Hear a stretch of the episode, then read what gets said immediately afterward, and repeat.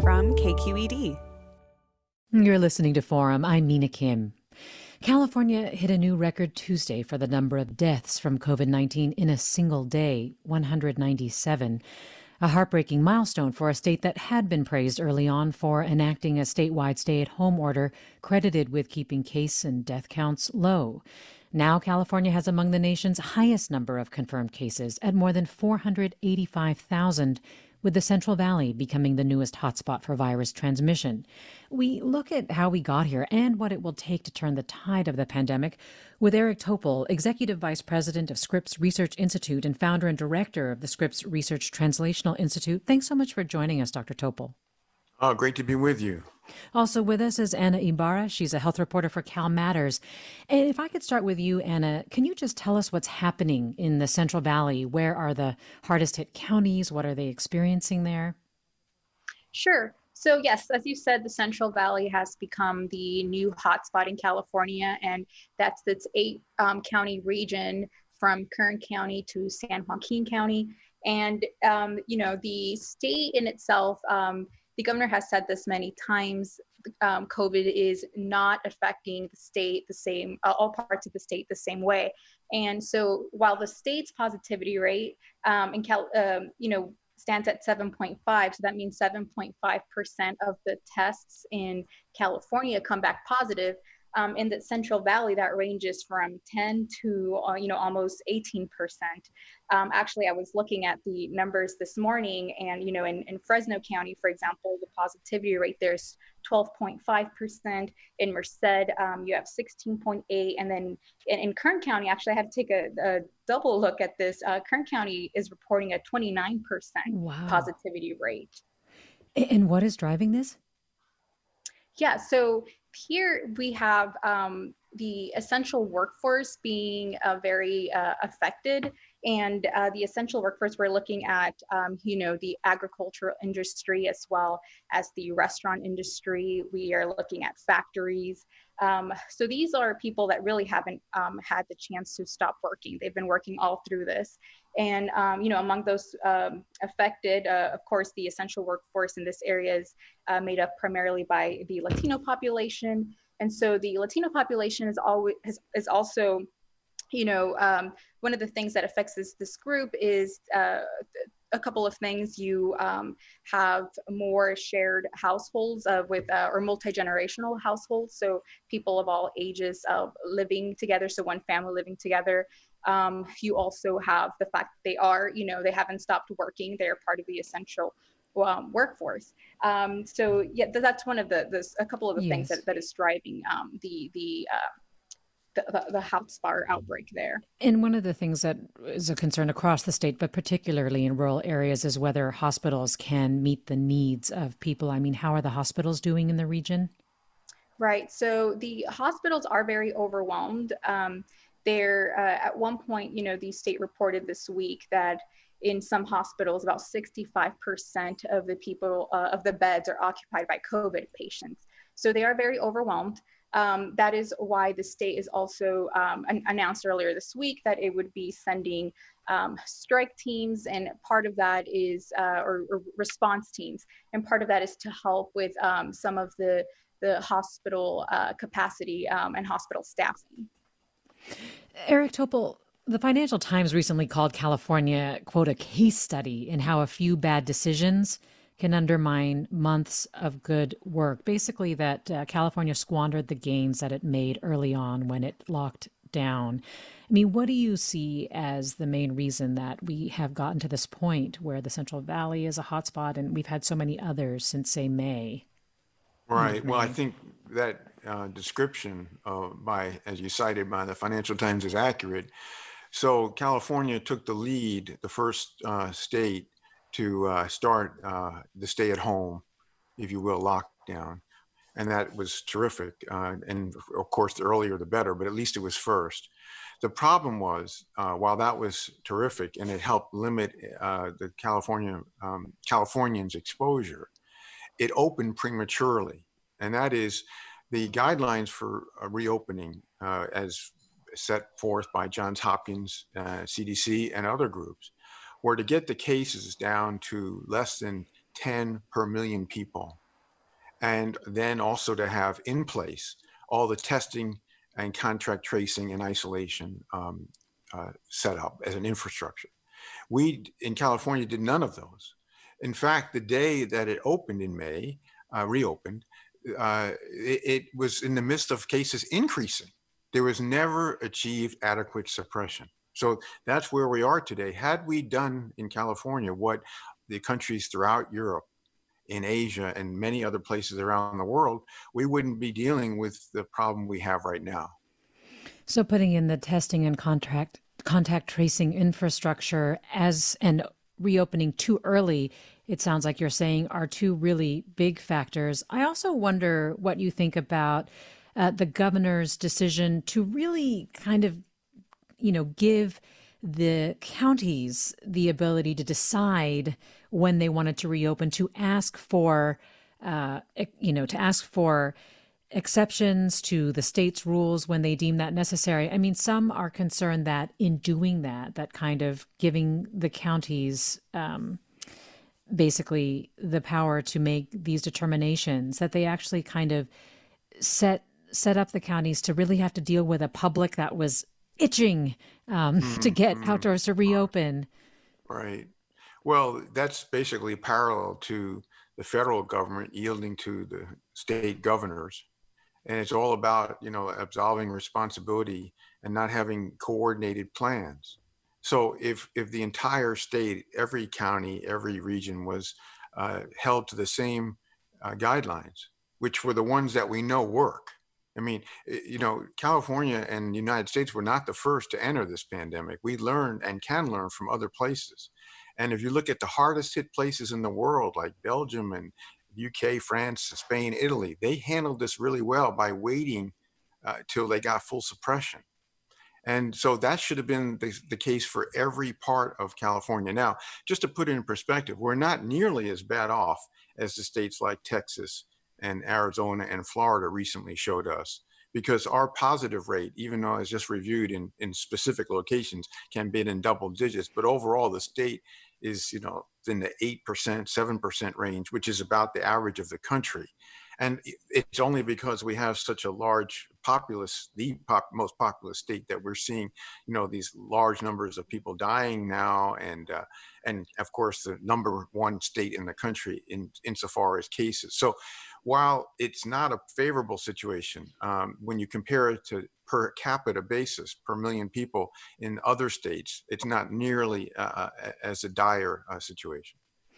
We're talking with Eric Topol, Executive Vice President for the Scripps Research Institute, and Anna Ibarra, health reporter for Cal Matters. We're talking about the latest news on how California is faring in the pandemic and, and want to invite you, our listeners, to join us with your questions and comments. The number 866-733-6786. Again, 866-733-6786. You can reach us on Twitter and Facebook at KQED Forum or email your questions to forum at kqed.org. Are you concerned, confused about the direction that California is headed in? Do you think the state should be doing something differently? And of course, I put that question to you, Dr. Topol. I mean, what do we do about this now? We have a Bay Area State Senator, Steve Glazer, who's saying we need another lockdown like the one we had before. Do you think we do?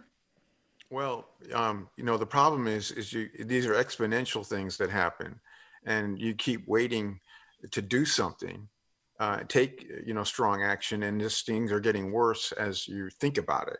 So here in San Diego, you know, we were down to a positive test rate uh, two uh, percent, and now we're at eight percent and all that happened pretty quickly over a matter of a few weeks over the course of this reopening so the the choice that you're bringing up is you know do you do you go to a stay at home lockdown type format? Or do you take this piecemeal patchwork approach like you know the bars and indoor restaurants and you know these selective approaches?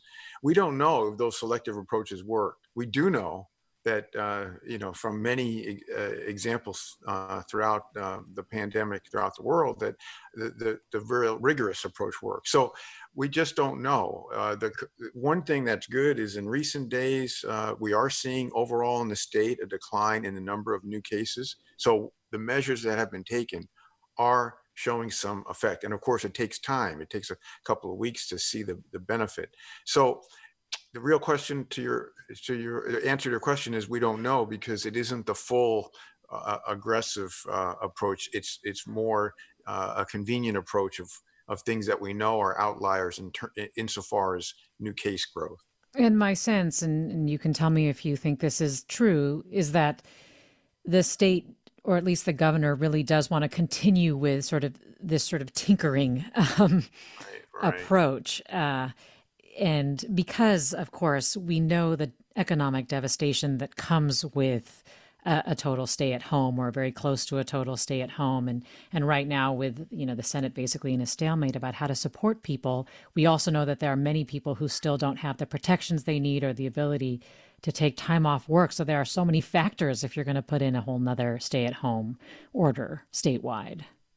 Right. No it's a great point. Tinkering is an excellent way to describe that uh, and you know if we were really serious about this we would just reboot get the testing structure and, and, and contact tracing all geared up like it should have been, reboot the state, get the cases down to less than 10 per million. We're not anywhere close to that. Uh, and, and, then do it right. Uh, but the problem is the economy. There's so much focus on, oh, we got to get the, you know, the, the economy back, but you really can't do that until you control the virus. So, um, you know, this fine line, this delicate balance uh, has been erred in trying to um, rescue a shutdown economy rather than making the patient population health the priority. Well, and Anna Ibarra, Dr. Topol mentions the importance of having the testing and contact tracing infrastructure in place. And I know you've done a lot of reporting on the contact tracing infrastructure. So can you tell us where we're at with that right now? Yeah, yeah. So yeah, in Cal Matters, we actually did um, this week. We really uh, published an analysis of 38 counties, those counties on the state's watch list, and we wanted to see where they were in contact tracing. And um, really, the we found that the majority of the counties are still really trying to do contact tracing. Of course, they're very limited because of the, the delays in tests and because they have a very high number of cases. Um, but the, the majority are trying. Um, there are several counties that have said, you know, we really have to prioritize who we um, uh, reach out to so which cases we investigate and which uh, and who and which contacts we ask for so you know that means that many of the counties are prioritizing their more uh, recent um, cases. So, you know, if they if there's um, someone who whose test results are you know 10 plus days old um, you really they, some of the counties feel like they can't make much of a difference in in in that case so they move on to more recent cases um, so they really kind of had to i guess triage you know their their um, resources and their um, in their time. And I mean, I thought that the state basically was ordering counties, requiring counties to investigate positive cases, then trace and notify contacts. Are they able to enforce that? I mean, are there any uh, penalties for these counties that aren't doing contact tracing effectively? Yeah, and, and there hasn't been. So at least one of the counties um, that we found in our analysis, Merced County, wasn't doing much contract tracing at all. Um, and there really hasn't been any penalties um, for, for uh, that county. Um, I did ask uh, the um, Dr. Mark Ghaly about this. He's the Secretary of Health and Human Services, you know, and he was very aware uh, that, you know, counties have to um, use their resources as best they can. So, you know, they have to try to get to some of the more recent cases and maybe the more um, severe or uh, high risk cases. Um, so they there hasn't been any penalty for the counties that aren't doing it. And Eric Topol, as you hear what Anna Ibarra is describing, I mean, what is your hope that we will get a contact tracing infrastructure up soon that would be effective at being able to ultimately contain the spread? Yeah, I'm concerned about it. You know, we had that all those many weeks when we were locked down, a couple of months, and that was a time to really, you know, hire folks. You know, we had this tremendous unemployment uh, problem, and here's a great way to exploit people to do really important things. So, you know, it, it varies. Uh, San Diego's done a pretty good job for hiring up a workforce to, to do it. There's also, just like the mask problem, and the divided um, divisiveness that we have uh, in our state, there are a lot of people who won't uh, cooperate when they're when they're contacted by the tracing folks. So we have problems uh, that we, we don't have the unity that that we need. Uh, and that would help if we can establish that. I also would just add that there is a testing infrastructure which is far better than the one we have uh, looking at right now, which is relying on at least a couple of days, if not even a week, to get turnaround. And there are all these rapid tests that are very promising that you can get the answer in 20 to 30 minutes uh, at home or whatever, wherever you are. And that's the kind of infrastructure we should be building right now for the state. Well, Jolene writes, I believe the personal choices that were made by many in the Central Valley to not wear their masks has contributed to the uptick in positive cases in that area. When I drove through San Joaquin Valley early on, very few people were wearing their masks and even questioned why we were wearing ours. Anna Ibarra, can you give us any sense of mask wearing and how common that is in parts of the Central Valley? Yeah, so correct. I mean, some of the some of the areas in the Central Valley are known to be more um, uh, conservative and more, uh, you know, have spoken against um, the the mask wearing and some of the some of the rules that the uh, state has put forward. Um, I know to uh, one of the counties at least, or sorry, cities in that area, you know, they've been told that they or wouldn't be. The state has told them they, you know, they might not be getting any of the state funding um, because they just won't adhere to the to the rules. So it has been an issue. It has been brought up, and um, yeah, that that's. I mean, it could be a factor in in in the spike in, in cases there too. And uh, bad behavior, I mean, generally, how big of a driver is that to the surge that we've seen? Um, Eric Topol, and I use bad in quotes, but I mean, I'm just thinking about you know, right. public health officials talking about and how people have been disregarding the practices that allowed the slow spread initially. Yeah, no, I think it's a very significant issue. Um, if we had, you know, the right leadership uh, centrally in this country, uh, we would have the right modeling that, you know, masks are essential uh, and um, as much physical distancing as possible is essential and uh, this whole notion that um, this is not a liberty this is a social contract for for everyone you know all of us here. So we don't really have that and that's you know enhanced this um, acting out if you will or just denying and, and of course we don't have a mandate we we have a, a putative uh, called a mask mandate but, but there's no enforcement as i as i travel around my region it is a very substantial proportion of people who are not using a mask uh, in public. Uh, so it's it's a serious problem, and we would be so far better off if if we could get everybody to come along. Well, Callie writes, I have a friend who's a contact tracer who says they don't get positive cases soon enough. The systems in place for contact tracing also sound like they're a mess and very disorganized. What are the state and counties doing to improve this situation? And Ibarra, do you know? Yeah, so the the answer really just lies in testing. Um, like the uh, caller said, they're really, I mean, contact tracing. You can't you can't do it effectively if you don't have rapid testing or quicker testing turnarounds. Um, that has been the frustration that many of the health officers in these counties expressed. And, you know, the state said that they are working on trying to improve testing um, as well as just bring the caseload, you know, you, you really keep going back to you want to bring the infection rate and the caseload down. That's how you're able to, um, you know, get if you have less people having to be tested obviously then you um, you know you can can get to them quicker. So yes everything goes back to test if you can't test quick quick enough then you can't really do anything else uh, as effectively. Well let me go to caller denise in san francisco. Hi denise. Hi. Thanks for taking my call. Um, i my question is um, your your guests have at various points cited percentages of cases in various states and in various areas within a state. And given the fact that we know the virus is spread by can be spread by people who are asymptomatic, and given the fact that we're only in most places testing people who are sick or else people who are um, for example, healthcare workers that you know that are being tested because they're going to be exposed to the virus, or you know various things like that. I don't, I, I, I don't understand how we can have any reliable um, estimates as to the percentage of, of people that are infected anywhere. Denise, thanks. Dr. Topol, I can understand how Denise feels.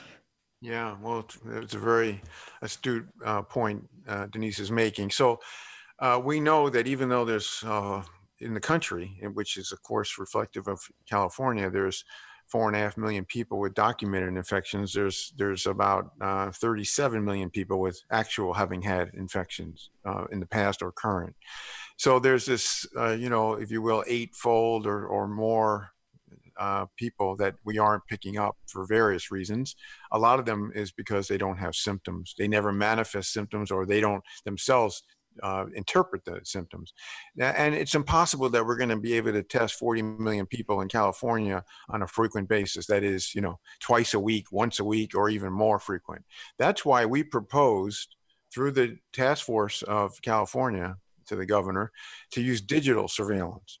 And that is, you know, most people, uh, the majority of people have a wristband that emits heart rate activity and resting heart rate associated with steps or physical activity, as we've published uh, and, and, used as a standard in Germany, uh, is a great way to detect uh, infections. It, hmm. it, comes before fever. It's often fever is never manifest because people are asymptomatic, and it should be picking up people who don't have symptoms because their body still is tackling the virus, even though they don't know it. So that would be a prudent way. We don't need all you know nearly 40 million Californians to use it. Uh, but it's it's it's basically free because people just put on their wristband and get the data and we you know we have a detect study ongoing. We have 40,000 people in it throughout every state. But if we had a, a large number of Californians that would be continuous assessment basically free. And then if you saw a signal as we have seen now uh, in a particular region that's when you go in you know with rapid testing and, and tracing and, and all the other uh, ways to track it down. So we have an opportunity we're not using it. The governor's task force unfortunately never responded to our uh, our uh, queries to why not get involved and it's unfortunate. And as you say, that would allow you to target your response better. I can imagine that there may be people who are hesitant to do something like that because of privacy concerns about sharing that kind of information. But your point, I think, is underscored by Tracy. Tracy writes To speak of California as a single place seems wrong. I'm not disagreeing with the need to track and test the entire state, but statistically, it might be much easier to understand what and where the problems lie if the state were broken into different regions. This listener writes I'm curious what Eric Topol thinks about Newsom's leadership. Is he not doing enough? And what is Anna hearing from lawmakers or others about his approach? So, Dr. Topol, I'll start with you. I mean, what's your assessment of Newsom's leadership? Well, you know, I, have met uh, Governor Newsom, and I think highly of him, and I think how he led the, the, the charge in the U.S. pandemic was laudable. But I've been very disappointed um, in recent times because um, he's basically um, buckled for uh, for the uh, economics and and the um, the whole uh, need for the business of California to get uh, back up before getting the virus under uh, adequate control. He also hasn't uh, taken advantage of the innovation in this state, which is extraordinary. That's why we should be the lead in the rapid testing, the, the 20, 30 minute at home, so that we can get back to some semblance of pre COVID life. He should be the one that embraces the digital surveillance that works in 580,000 people in Germany. It's called their national fever curve. California should be doing that. So I, have been disappointed. I hope you know we still can come around. We're not nearly as bad off as as many other places in this country, but we should be showing the leadership that that I know he can provide. And Anna, how other lawmakers are responding to his approach? Yeah, so the lawmakers that I, some of the lawmakers I've talked to have also uh, agreed that we reopened too soon. Um, and some uh, other ones have also asked for more transparency in some of the um, actions. So, for example, actions around um, uh, the distribution of uh, PPE or protective gear, um, and as well as uh, more of the distribution of the state's contact tracers. Where are those going? Um, you know, state lawmakers have expressed concern about both the transparency and um, the re- reopening. Why did we reopen when we did? Hmm. Well, Christine in Concord, join us. Hi, Christine. Hi. Thanks for taking Hi, my right call. ahead. is a wonderful Sure. program. Um, so I just have um, one um, and a question. I was really proud of Governor Newsom and the task force and what they were doing to um, slow the virus. And then all of a sudden, I get that we open too early. But does anybody know why? I mean, I've been really curious about that. Um, and then my comment is about contact tracing. I took a, a course offered by Johns Hopkins. I got certified to do contact tracing. I have a master's degree in counseling. I'm perfectly qualified. I applied for probably, I don't know, 30 jobs across the country um, to do contact tracing, and I received one response. Is there any way to volunteer or get involved with um, an organization that's working on this? Thank you, Christine. Anna, do you want to start with the second part of Christine's question first? Yeah, yeah. So um, th- that's that's a great um, a great point. So I know that uh, one, you have the counties doing their own um, or creating their own team, building their own team of contact tracers. Then you have the state. Um, from what I remember, the state was um, using some of uh, state workers as well as uh, pulling people maybe from their their health corps. So that was the team they were building. Um, uh, of healthcare workers. I don't know if um, you know maybe she tried to sign up through there. Um, so uh, maybe uh, calling you know the the that's a great point. I don't know how you join, but uh, you know I know that some um, also some universities have been trying to help build um, the contact tracers for their uh, counties. Uh, so maybe calling a, a public health department or um, you know might be she might be able to get more information how to um, join her local department. But uh, yes, that, that's that's a great point. I, I don't know exactly how you join the contact tracing team. And Eric Topol, you uh, touched on the economic and political pressures that the governor was under, but anything more specific for Christine in the last 20 seconds or so that we have left about why Newsom changed his mind? Well, I think to answer Christine's question, there was there, it was just the fact that business got priority, and there was heavy pressure uh, for the governor to get things back on in terms of stores and and all the other uh, things that um, are that California is dependent on its economy. So that that ha- unquestionably was the reason. Eric Topol of Scripps and Anna Ibarra of Cal Matters.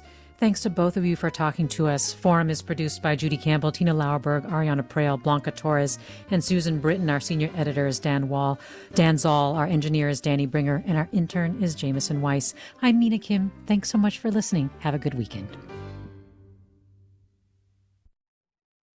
Funds for the production of Forum are provided by the members of KQED Public Radio and the Germanacos Foundation and the Generosity Foundation.